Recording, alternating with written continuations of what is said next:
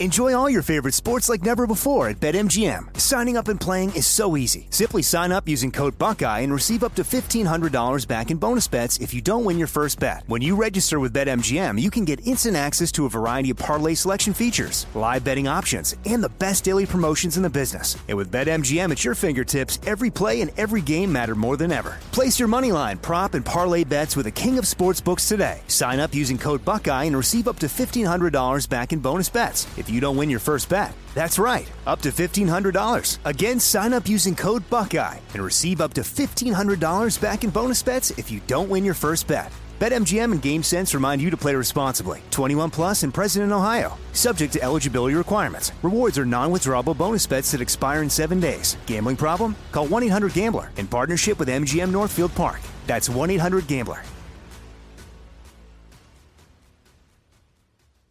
Are you being influenced? If you watched a blockbuster film in the last decade, then there's a chance it's been influenced by the Chinese Communist Party. Here's the reality the CCP may be running the largest influence campaign in history. In Hollywood Takeover, brought to you by the Epoch Times, investigative reporter Tiffany Meier reveals how the CCP exerts control over some major studios. Don't miss the most important documentary about Hollywood yet. For a limited time, watch the first 10 minutes for free at hollywoodtakeover.com slash jesse. Nowadays, 20 bucks barely gets you a burger and fries, or maybe a quarter tank of gas. You know what it will get you though? For just 20 bucks a month, you can get unlimited talk, text, and plenty of 5G data from my sponsor and my cell phone company, Pure Talk. Make the switch today and save an additional 50% off your first month. Choose a wireless company who shares our values. Go to puretalk.com slash Jesse to switch today so you can actually afford that burger and fries. That's puretalk.com slash Jesse. I know you're paying attention to global events. Wars bubbling up everywhere. Countries are buying and hoarding mass amounts of gold. Why aren't you? It's time to pull the trigger with Oxford Gold Group and buy gold and silver. Nobody can predict the future, but we can't put our heads in the sand either. Call Oxford Gold Group right now and you may qualify for up to $10,000 in free precious metals. Call 833 995 Gold. That's 833 995 Gold. 833 995 G O L D. On the Jordan Harbinger Show, you'll hear amazing stories from people that have lived them, from spies to CEOs, even an undercover agent who infiltrated the Gambino crime family. You're about to hear a preview of the Jordan Harbinger Show with Jack Garcia, who did just that. My career was 24 out of 26 years was solely dedicated working undercover. Now I walk in, I'm in the bar. Now there's a barmaid there, good looking young lady. She's serving me drink. Hey, what would you like? I usually my drink was give me a Ketel One martini, three olives, glass of water on the side. I finish the drink. The guys come in. I'm gonna go. Go in my pocket, take out the big wad of money. Bam! I give her a hundred dollars. If you're with the mob, I say, hey Jordan, you're on record with us. That means we protect you. Nobody could shake you down. We could shake you down, but you're on record with us. For more on how Jack became so trusted in the highest levels of the Gambino organization, check out episode 392 of The Jordan Harbinger Show.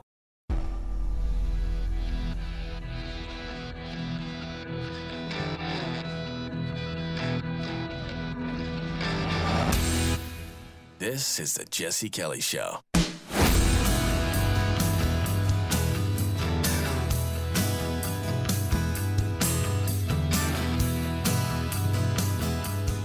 There are some stories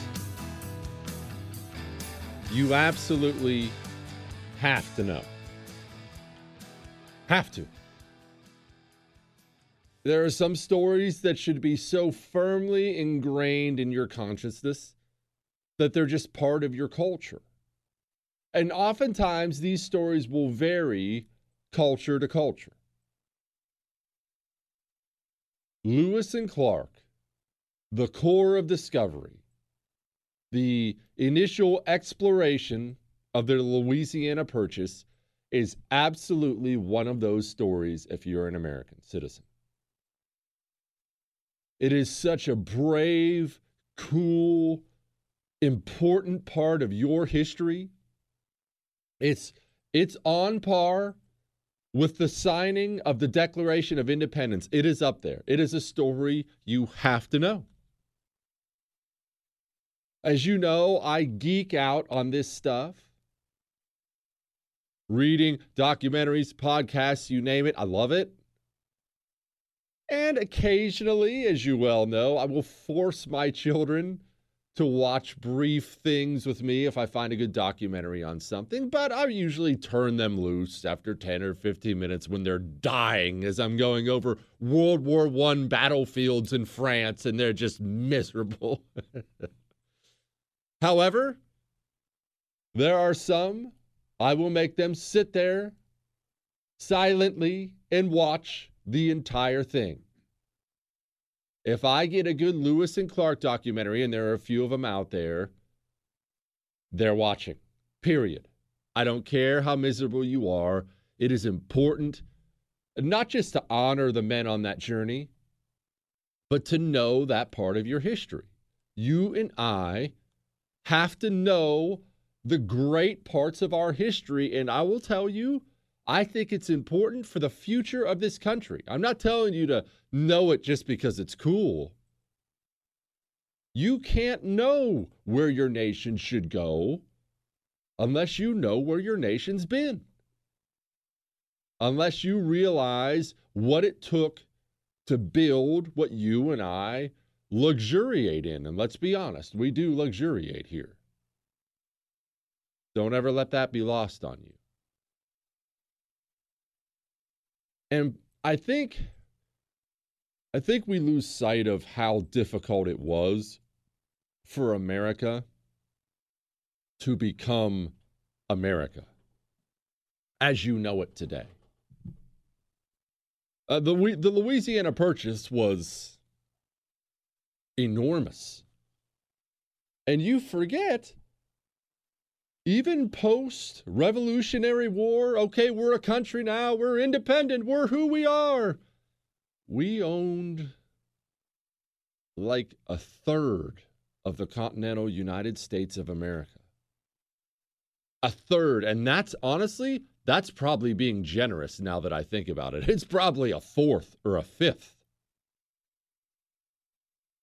Here was the situation on the ground the Louisiana Purchase. Well, for one, let's go over what was permanently Spanish territory. We're going to start at the Lewis and Clark expedition and work our way back just a little bit, just to give you a map. All right, picture in your head map of the United States of America. For once, you don't need to Google image search this. I'm assuming you have a pretty good idea of what it is. You know the eastern seaboard. Okay, that's ours.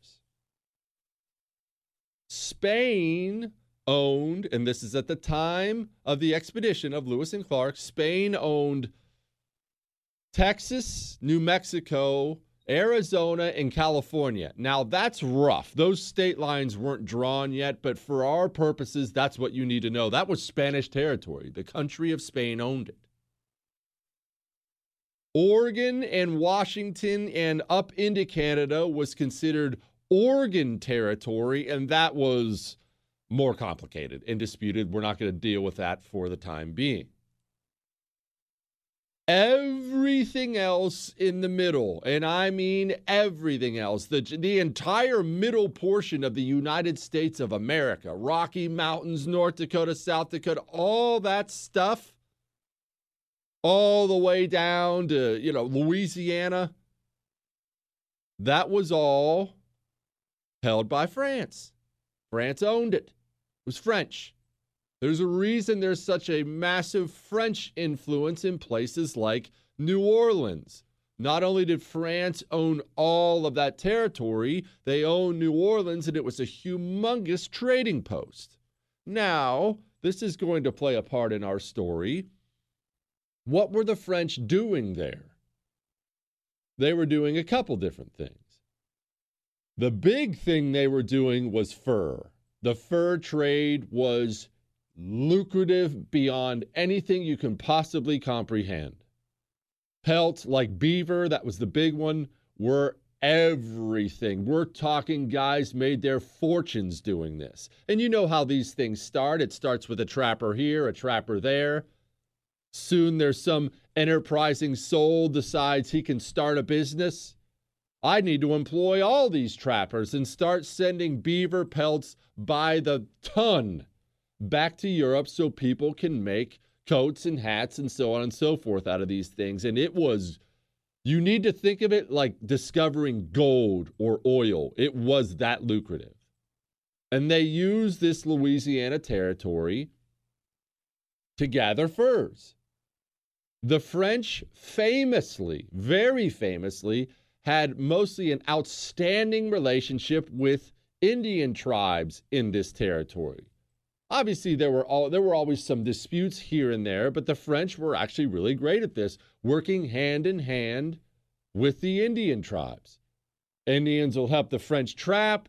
The French would give the Indians things the Indians liked you know, the French were obviously much more technologically advanced than the Indians, and you can listen to all that crap they try to teach you in school of they really just preferred a, a buffalo hide and a piece of stone. Oh, shut up. They wanted metal knives and hatchets and kettles and, and b- wool blankets and important parts of society, too, like anybody else. They're not dumb. Uh, yeah, that metal knife's better than my wooden one. Of course. And it was a mutually beneficial relationship there. Very beneficial. Well, eventually, we've done a show on this before. Don't worry, we'll do others if you're worried about it. A war crops up in the Americas called the French and Indian War, or it's known as the Seven Years' War. You hear either one of those things, they're talking about the same war. Now, it was not French it was not France fighting the Indians. It was the French joining together with the Indians, joining together with Spain, fighting against Great Britain. Fighting against them, what for? They were fighting for the rights for these furs and other lands in North America. And it was a vicious, vicious war for all that. France lost acquitted themselves very well, but lost. So France essentially loses the Louisiana territory, but they don't lose it to Britain. Spain kind of worked a good deal where they were essentially given the Louisiana territory. All right, well, we got to take it away from the French. They really led this thing. France, all right, it's it's yours. Okay? Just take it back. Well, now we have to cross the pond to events going on in Europe in the early 1800s. What event do you think, or person in particular, do you think would be dominating the headlines in Europe about this time? Hang on.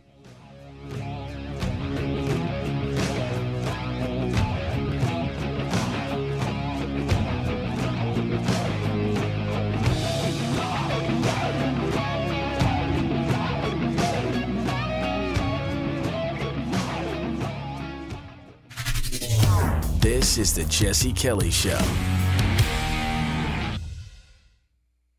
HomeTitleLock.com. It can save you. It can save you. This is what's going to happen. And I know this is going to happen because this kind of stuff has happened to me time and again. I talk to you about something that can protect you, something that's really bad out there right now, and cyber crimes up 75%. So it's really bad and you delay, look, I do the same thing. You delay, oh, it's fine. I'm sure it'll be fine. Oh, it happens to someone else. And you delay and you delay, and finally it's going to happen to somebody. And I'm going to get that email. Jesse, uh, uh why didn't I listen to you? I'm so mad at myself, and I'm not going to know what to say. Get home title lock before they steal your home title and take a loan out against it, not after. Go to hometitlelock.com right now Use the promo code Jesse. It even gets you 30 days free. HomeTitleLock.com. That's HomeTitleLock.com. Jesse Kelly. Back soon.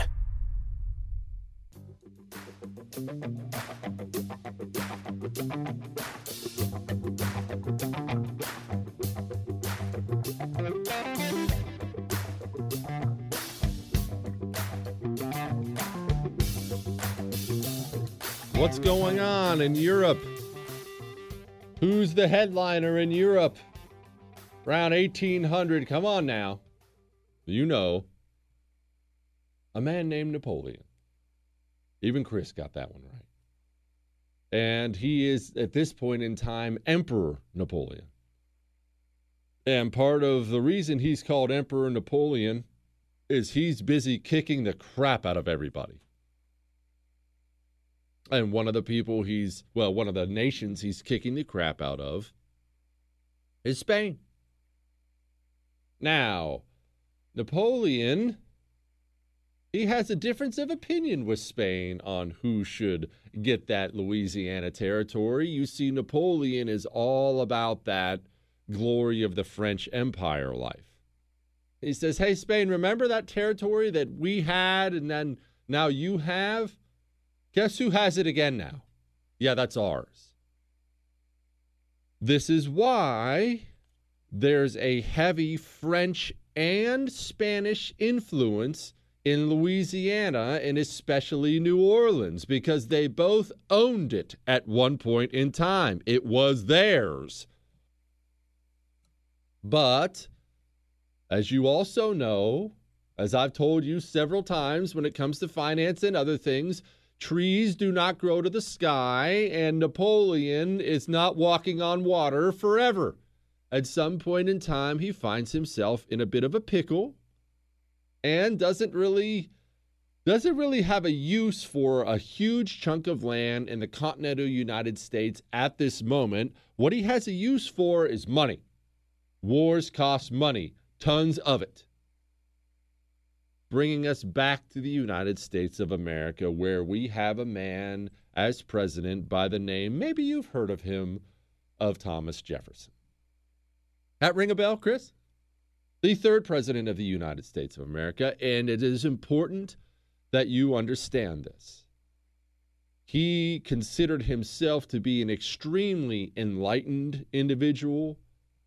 Enlightenment, enlightened people, they were the people of this era that really, really, really believed in diversifying yourself.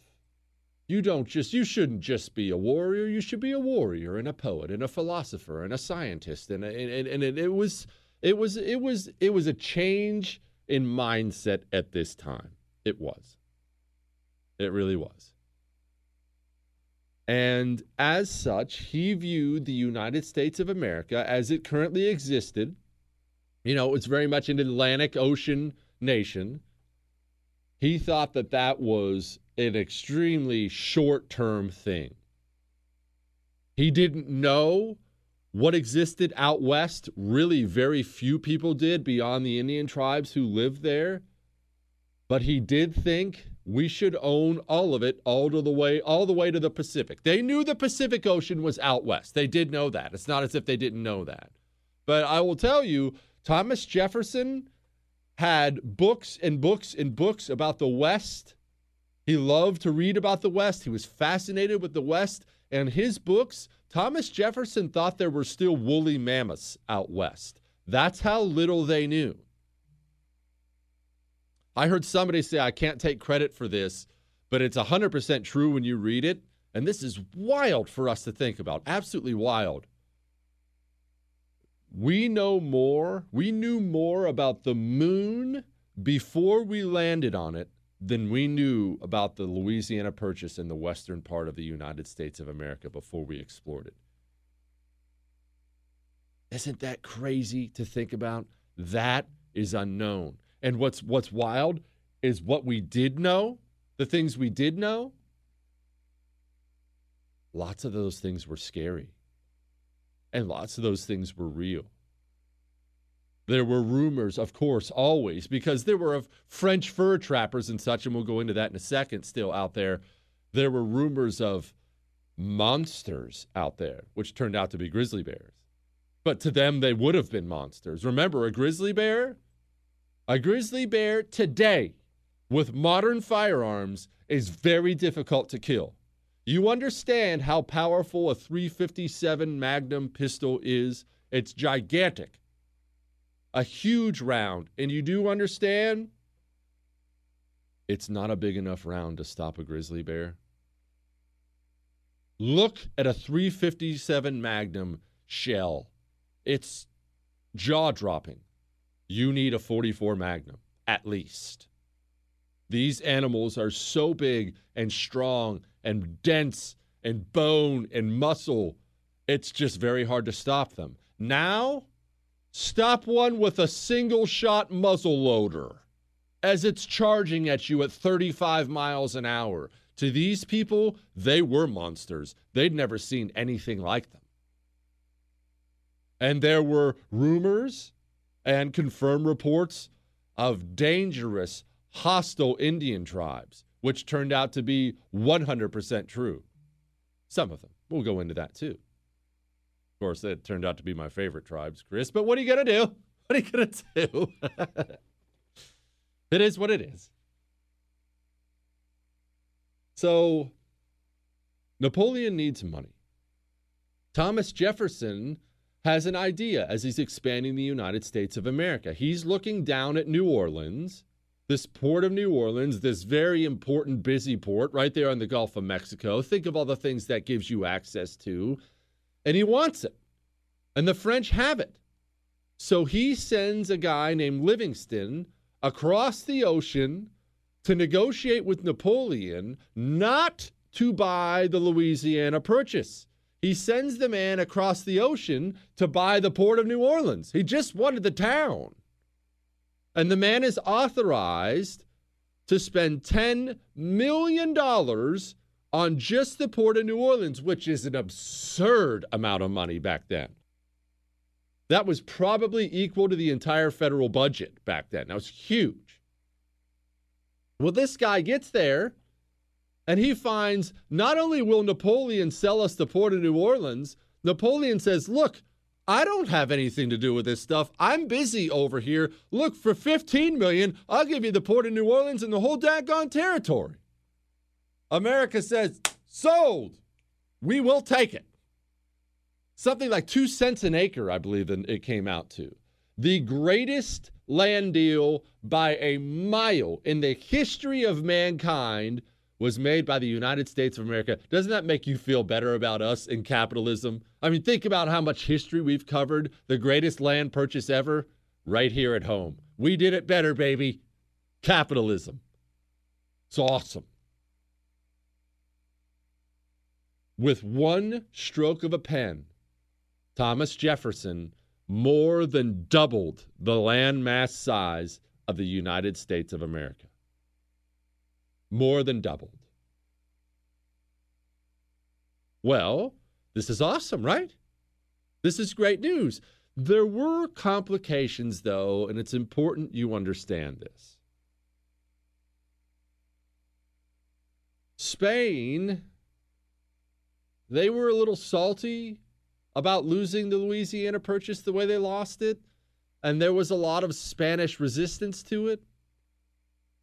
France also. Now, France obviously was under Napoleon. Napoleon sold it. But remember, the French weren't twiddling their thumbs when it came to the Louisiana Purchase. There were French explorers and trappers all over the Louisiana Purchase. They had set up towns, really, along the river, along the Missouri River, as you would. That's what happens when people move to an area. Eventually, you join up, you live together for safety and prosperity. That's the human condition. So now you've got to deal with that too if you're Jefferson. Possible hostile French people who don't necessarily think the United States of America owns this. So you got to figure out what you're going to do. Hang on.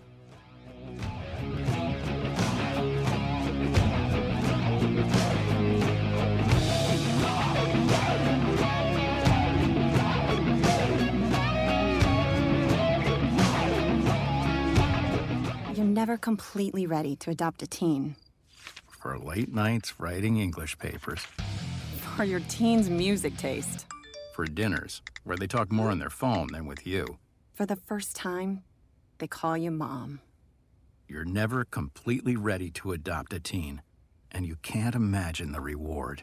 To learn more about adopting a teen, visit adoptuskids.org. Brought to you by the U.S. Department of Health and Human Services, Adopt U.S. Kids, and the Ad Council. Part time job, full time hustle, all time Shero to all of us. You nurture, we listen. You teach, we thrive. You lift our spirits, but we've got to lay down the truth. It's time for you, our Shero, to stretch for the stars.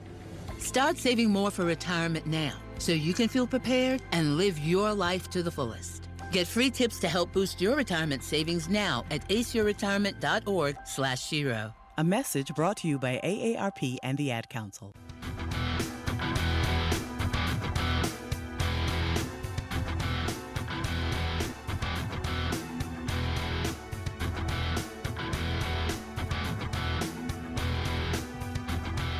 There's a funny thing about land ownership, exploration, and such, especially back in these times. It's not as if they didn't have legal documents and land deeds. They did. They did. But in these relatively unexplored areas, really uninhabited areas by Europeans, like I said, you had the Indian tribes, but even they couldn't fill up these vast, vast swaths of territory.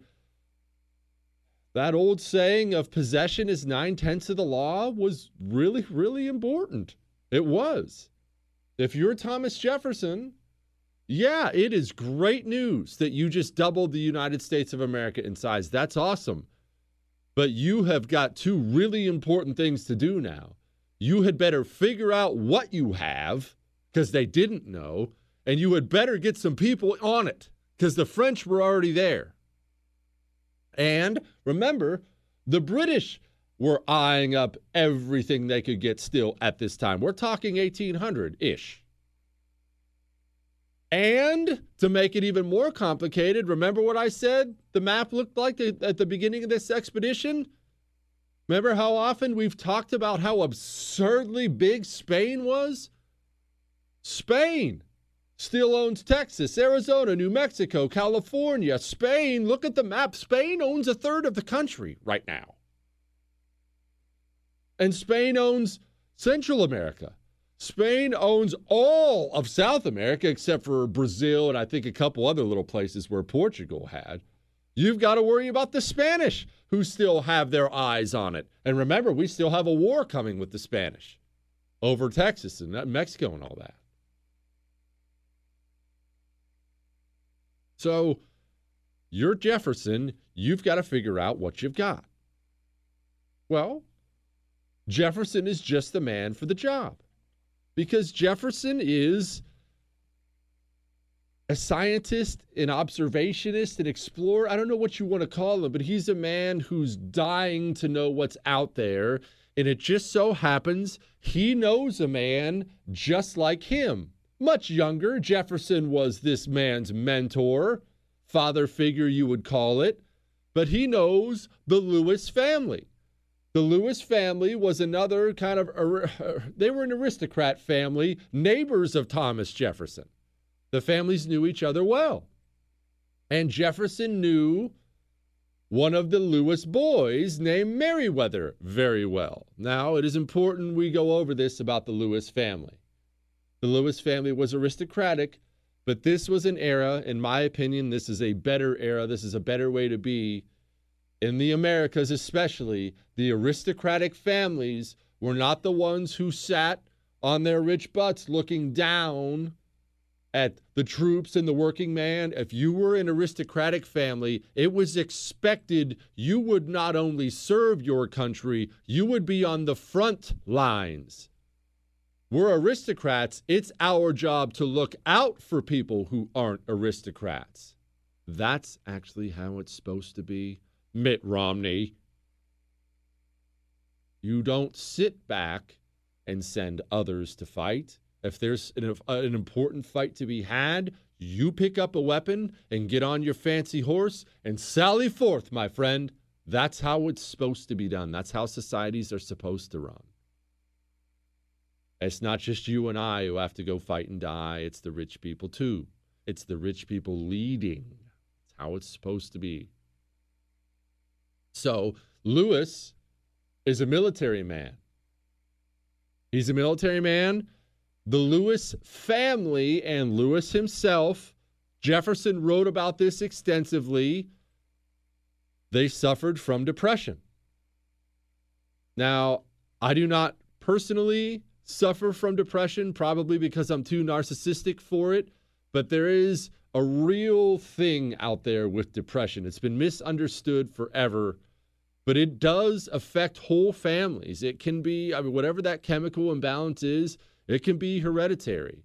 And Meriwether Lewis suffered from it greatly and would find himself in a real alcoholism slash depression funk often. He had a real drinking problem as well. A lot of people say it's because he was so absurdly intelligent. Highly intelligent people in general suffer from substance abuse problems more than lower intelligence lower people of lower intelligence. Obviously that's not universal, that's a generalization, but the numbers are what they are. You find life boring, you find life unfulfilling, you find yourself more intelligent than the people around you. That's very boring and you turn to things that make it more interesting and make you feel better. It's a sad state of affairs. Nevertheless, it's real. So, Lewis was an accomplished military man, a real writer. I mean, the guy is, look, he writes like a professional writer, a, an absurd scientists when it comes to observing nature and things out there. Detailed journals. One of these guys, I could never be someone like this. Absurd levels of detail. You send Lewis out for a, a five mile hike in the woods. He comes back with 50 pages of notes about this tree and this weed and how this shape was and the sound this squirrel made. And he was one of those guys, very much like Jefferson. Jefferson loved that about him.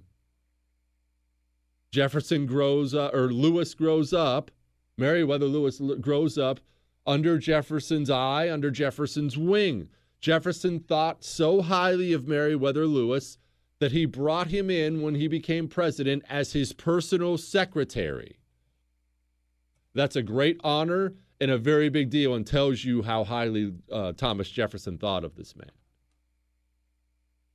He, and he's an explorer. He's a man who had spent time in places like Michigan. Remember, Michigan at this time is the freaking frontier out west. And we need to pause for a minute on this. You remember how America was an eastern Atlantic Ocean country now? You want to know how Atlantic it was? Two thirds of the American population lived within 50 miles of the Atlantic Ocean. It wasn't just the colonies, everyone was on the water. And things west of that, Ohio, Michigan, these places were wild, dangerous frontier places where you're putting up military forts to keep settlers safe and you're trying as a young nation, and remember, possession is nine tenths of the law. You're trying to push your people out there, incentivize people to go out there. Hey, just uh, uh, uh, move to Ohio. We'll give you five acres. Just please come here. You have to occupy that territory. And Lewis, in his time in the army and otherwise, had spent time exploring this place, had spent lots of time with Indian tribes. One thing that's totally it's totally misinterpreted in history as our in these lame government school history classes is that you know Lewis and Clark had never seen an Indian before till they till they till they went up the river. They spent all kinds of time with Indian tribes. Part of the American experience up to this point in time was dealing with Indians, oftentimes, obviously not always, oftentimes in a friendly mutually beneficial manner. Obviously, there were plenty of cases where there was a, a more warlike, aggressive tribe, or something went wrong with this tribe or wrong with that tribe. But these guys were used to dealing with Indians. Lewis is the aristocrat, the fancy, educated aristocrat explorer. And at one point, he serves under a man named Clark. Clark is the sibling of Revolutionary War legends. Clark is not formally educated like Lewis. However, he's a very intelligent guy and a, a supposedly tall, strong, very capable military man. Hang on.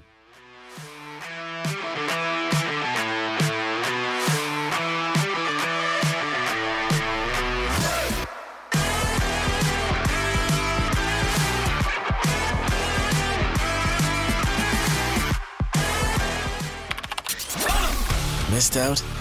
Catch up. JesseKellyShow.com. Ebb Sleep. It will give you outstanding, natural sleep every single night because it's not sleeping pills. It's not a new pillow. It's not a mouthpiece. It's something that actually goes after the reason you can't sleep. I know what it is. I know because I've been there. You can't turn your mind off. I know what it's like to lay there and stare at the ceiling and just scream at your mind, Shut up, I'm tired.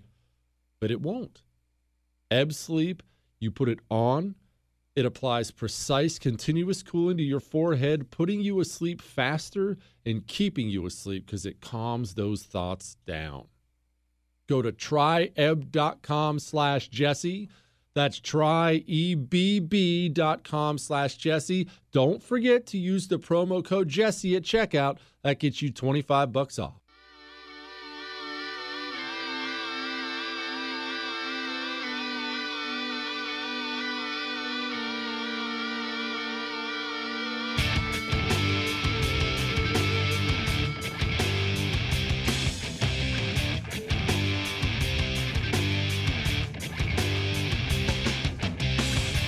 Lewis serves under Clark, and it appears that it was more than just a commander and underling relationship. These guys, for whatever reason, maybe because they were similar in a lot of ways, maybe because they were opposite in a lot of ways, these guys became very, very, very close friends. Very close friends.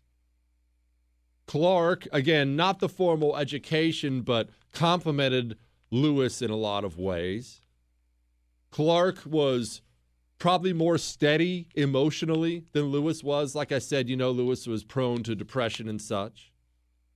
Clark was a crappy writer. Clark's writings are littered with misspellings and such. You know, the formal education wasn't there. However, Clark was an outstanding artist. And when you look at some of the things he drew, he could draw outstanding pictures of plants and animals. Lewis sucked at that, but Lewis was a great writer. They just they complemented each other in a lot of ways and became very very fast friends. Clark was a veteran, combat veteran, accomplished man, and thought very highly of. So, you're Thomas Jefferson. It's time to pick the man to lead this journey. He picks Meriwether Lewis.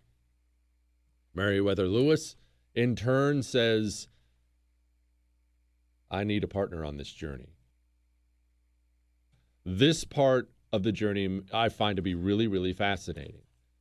Lewis not only asks Clark, and you can see the letter to this day, to join him, and it's clear the affection he has for the man.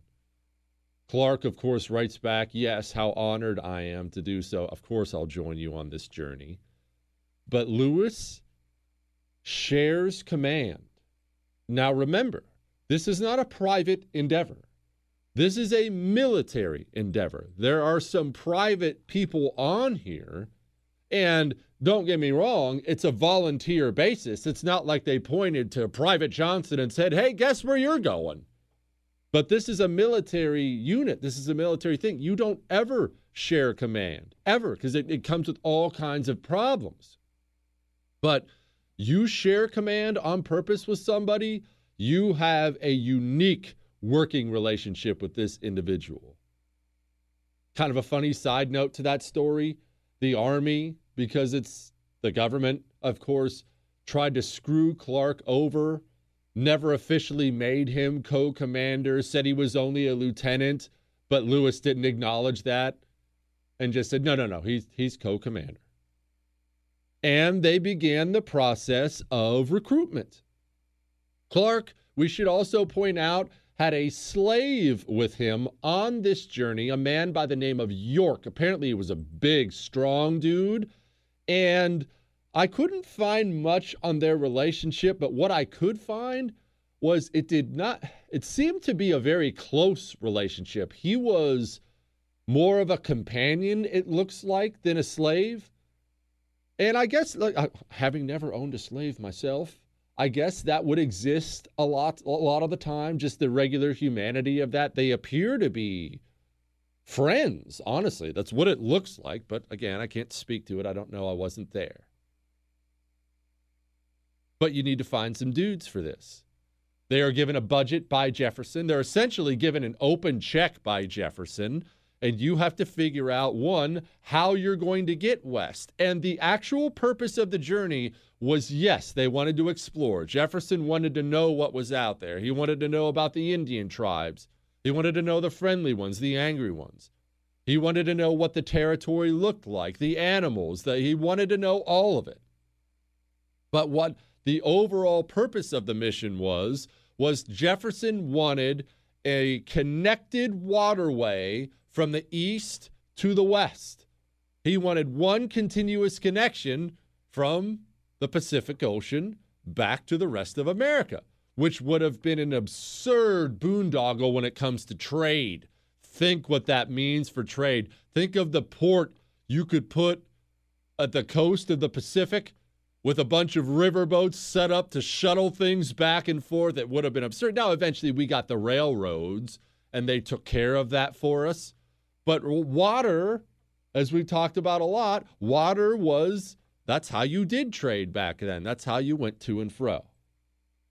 But Lewis and Clark went looking for volunteers. They were only looking for outdoorsy types, to put it mildly. They wanted troops, sergeants and privates. They wanted outdoor types. They wanted brave men. They wanted men of honor. They wanted men who could handle different things. And when I say different things, you have to picture this.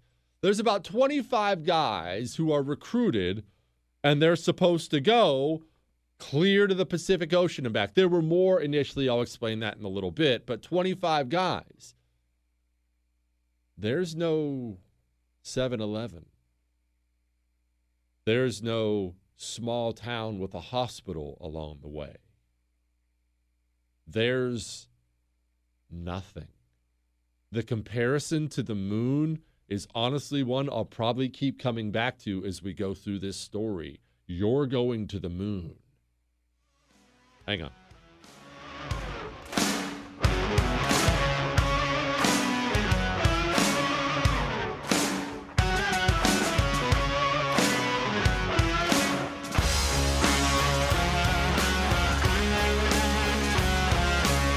goldalliance.com slash Jesse. That's where you need to go. Not tomorrow, not later on this evening, now.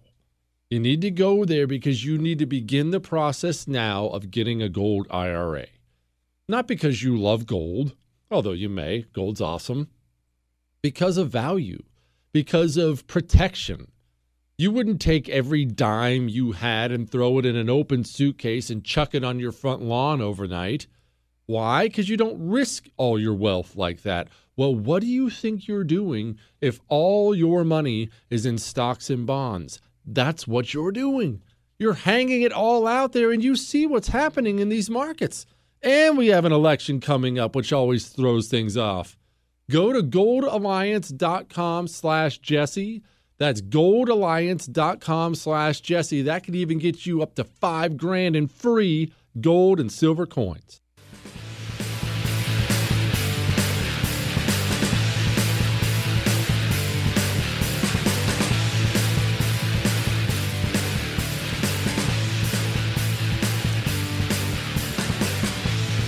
I mean when I say you're going to the moon is there's nothing there and you have to diversify who you're bringing along. Um, you need somebody who can handle medicine. as such as medicine was back in the day. You need a blacksmith. You need a hunter. You need a fisherman. You see what I mean? You need to plan for everything. And they did. They're cobbling together this group of men who were extremely diverse in their skill sets. Important. One of the things that fascinates me most about this trip, and it's probably something that'll bore some people to tears, I find it fascinating the stuff they had to pack for it. I watch my wife agonize over packing for a weekend with the boys. What do you pack for two years when you know there's no such thing as resupply? Hang on.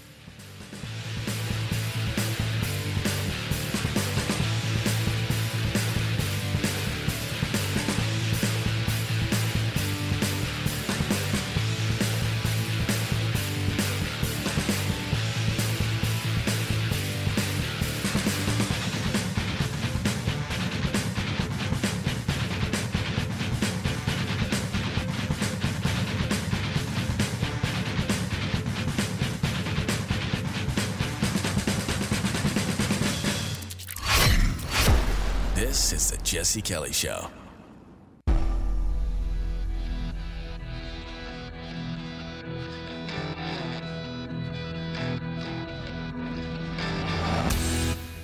This is the Jesse Kelly Show.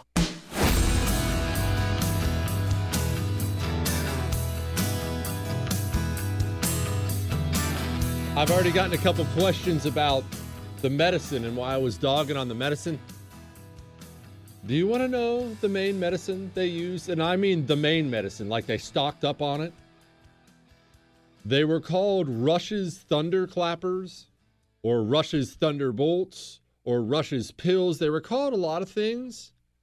Um,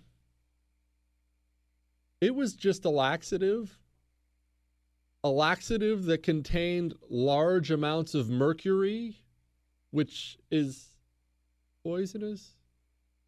And they would take these things whenever anything happened and just basically spend the day crapping themselves. The answer to your question, Chris, is no. It, it, that, it is actually not effective. It turns out you can't poop out everything you get sick with. Um, it's funny, they have tracked parts of the Lewis and Clark expedition from the mercury left in the soil from things the men left behind. So, like I said, it was a rough. It was. It was. It was rough. it was very, very rough. And they stock up on all kinds of things. They stock up on the best weapons. They stock up on a little mini cannon for the boat that Thomas Jefferson and Meriwether Lewis designed. You can still go look at drawings of it to this day. I believe they called it a keel boat, if memory serves me. They had a couple big canoes that went with them as well. And they stock this keel boat could hold 12 tons of supplies. They had these huge shotguns with them, four of them called blunderbusses. The cannon itself didn't really shoot cannon balls. It would shoot 16 musket balls, which is awesome. That would do some damage.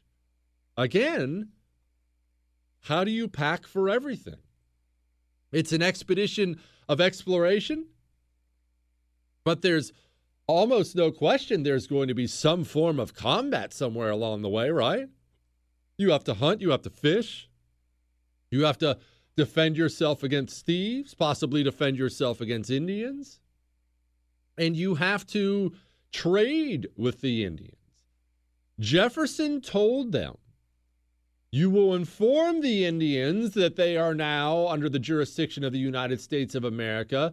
However, you will be friendly with all of them, make peace with all of them, let them know they're going to be left alone. And I, I can't stress this enough. For the most part, that's how the journey went. It was Lewis and Clark working hand in hand with the Indian tribes and getting along very, very well with them. In fact, Indians are responsible for the survival of Lewis and Clark which we will get to. Fascinating journey. But Lewis and Clark set out. Remember, the Spanish are mad about this. The French are mad about this. But here's the thing as we wrap up for today. Obviously, I accidentally went a little bit too long, and we're going to have to continue this tomorrow.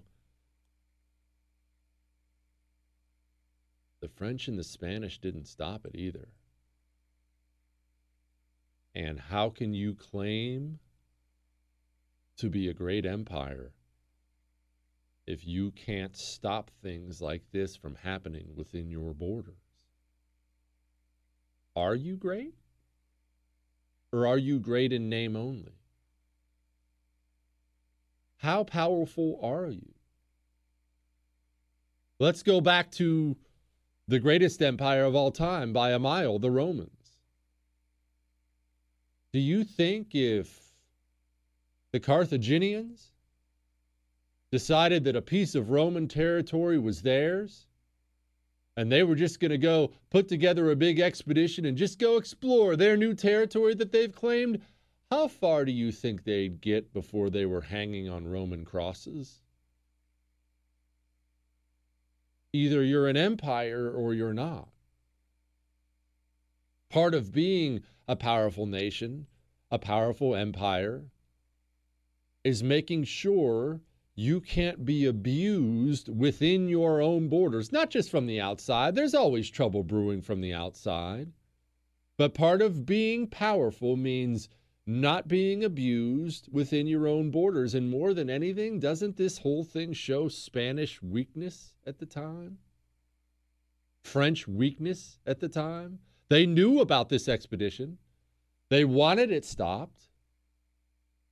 Couldn't do anything about it. I look at what happened last night after the Breonna Taylor announcement that there wouldn't be any charges for the police officers. And I look at the riots, two police officers shot in Louisville, riots in LA, just standard stuff. I saw the same video you saw of a U-Haul truck pulling up to Louisville ahead of the grand jury announcement, a U-Haul truck pulling pre-prepared signs out the back that said abolish police and things like that. We now have not days, months of organized, paid for, civil unrest within our borders that has resulted in billions of dollars in damage and death.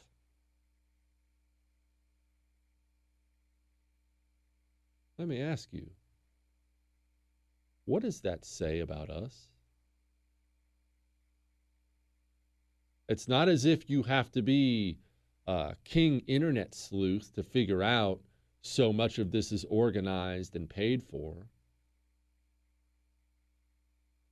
If we can't stop this stuff from happening within our own borders, what does it say about us? By any measure, this is left wing domestic terrorism. That's what you call burning, looting, killing, assaulting, intentional civil unrest. This is domestic terrorism. What does it say about us as a nation that we haven't stopped it? It's uncomfortable to ask, isn't it? Can you think of a single powerful empire in the history of mankind that would allow this?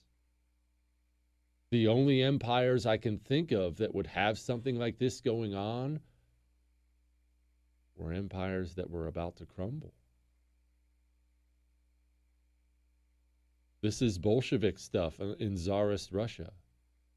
That's what this is. Why haven't we stopped it? Not only have we not stopped it, we don't really seem that interested in stopping it. We have the director of the federal law enforcement arm, Christopher Wray, director of the FBI, just in the past couple days giving testimony before Congress saying right wing terrorism is the greatest domestic terrorist threat? What?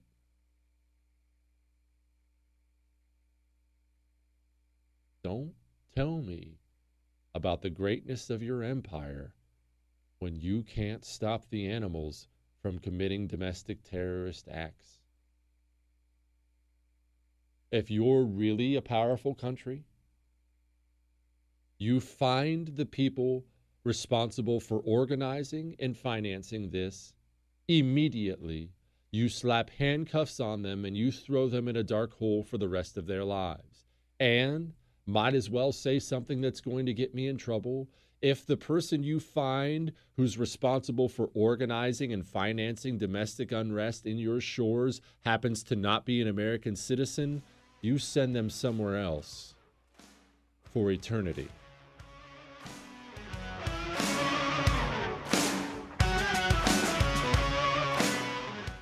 You know, your house smells. Don't get mad. Don't get mad. My house smells too. I'm not I'm not indicting you. I'm sure you keep a clean home, but just time means you're going to acquire smells, whether those are cooking smells that get in your paint and your carpet, maybe they're animal smells, maybe you're a smoker or someone else was. Just living creates smells. I didn't realize that my home had a smell to it until I got my first Eden Pure Thunderstorm, the greatest air purifier I've ever, ever owned in my life. This thing, I had it plugged in for two hours. I came back in the room and my air smelled so clean. I now own three of them. I'm not making that up. This thing has absolutely changed me on top of what it's done for my allergies. Go get one, get two. Be like me and get three. Go to EdenPureDeals.com. Make sure you use the promo code Jesse. That gets you 10 bucks off and free shipping. EdenPureDeals.com, promo code Jesse. Hollywood is under siege from external forces. The same Hollywood that sold the American dream is now making nightmares a reality. Many major films make choices to appease the Chinese Communist Party to be distributed in China. Join Tiffany Meier, an investigative reporter in Hollywood Takeover brought to you by the Epoch Times, where she reveals how the CCP exerts control over some major studios. Don't miss the most important documentary about Hollywood yet. For a limited time, watch the first 10 minutes for free at hollywoodtakeover.com slash jesse. Born on America's darkest day of 9 11, the Tunnel to Towers Foundation has been helping America's heroes ever since. When a first responder or military service member doesn't come home and young children are left behind, Tunnel to Towers pays the mortgage on the family home to lift the financial burden. For catastrophically injured veterans and first responders, Tunnel to Towers builds mortgage free smart homes, enabling severely injured heroes to move around their homes more independently. Through the Foundation's Homeless Veteran Program, Tunnel to Towers is providing housing and services to homeless veterans because all veterans who served honorably, whether in peacetime or war, deserve our nation's gratitude. People who put their lives on the line for our country and our communities need your help now more than ever. Join Tunnel to Towers on its mission to do good and never forget 9 11 or the sacrifices of this country's heroes. Donate $11 a month at t2t.org. That's T, the number 2,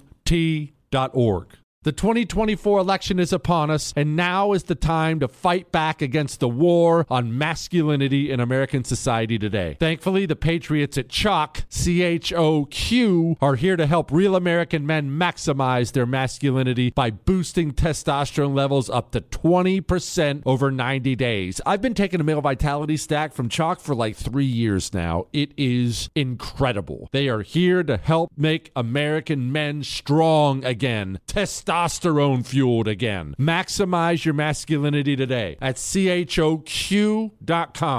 Use the code Jesse for a massive discount on any CHOQ subscription for life. choq.com, code Jesse. Limited time offer, subscription cancelable at any time. If you are an accredited investor, U.S. oil and gas should be part of your investment portfolio. Visit LabradorEnergy.com. Beyond the possibility to invest in a sector that historically delivers sound returns, when you invest with Labrador Energy, you may be able to structure your investment to offset active or passive income. According to many sources, U.S. oil and gas drilling remains one of the best tax advantaged income investments available. Visit LabradorEnergy.com. You may be able to reduce your tax liability while investing in a sector that historically delivers sound returns. Learn more at labradorenergy.com today. Offer for accredited investors only. Past performance is no indication of future results. Investing involves risk. Consult your legal, tax, and financial advisors and read the prospectus before making any investment decisions. Visit labradorenergy.com for the prospectus and more information.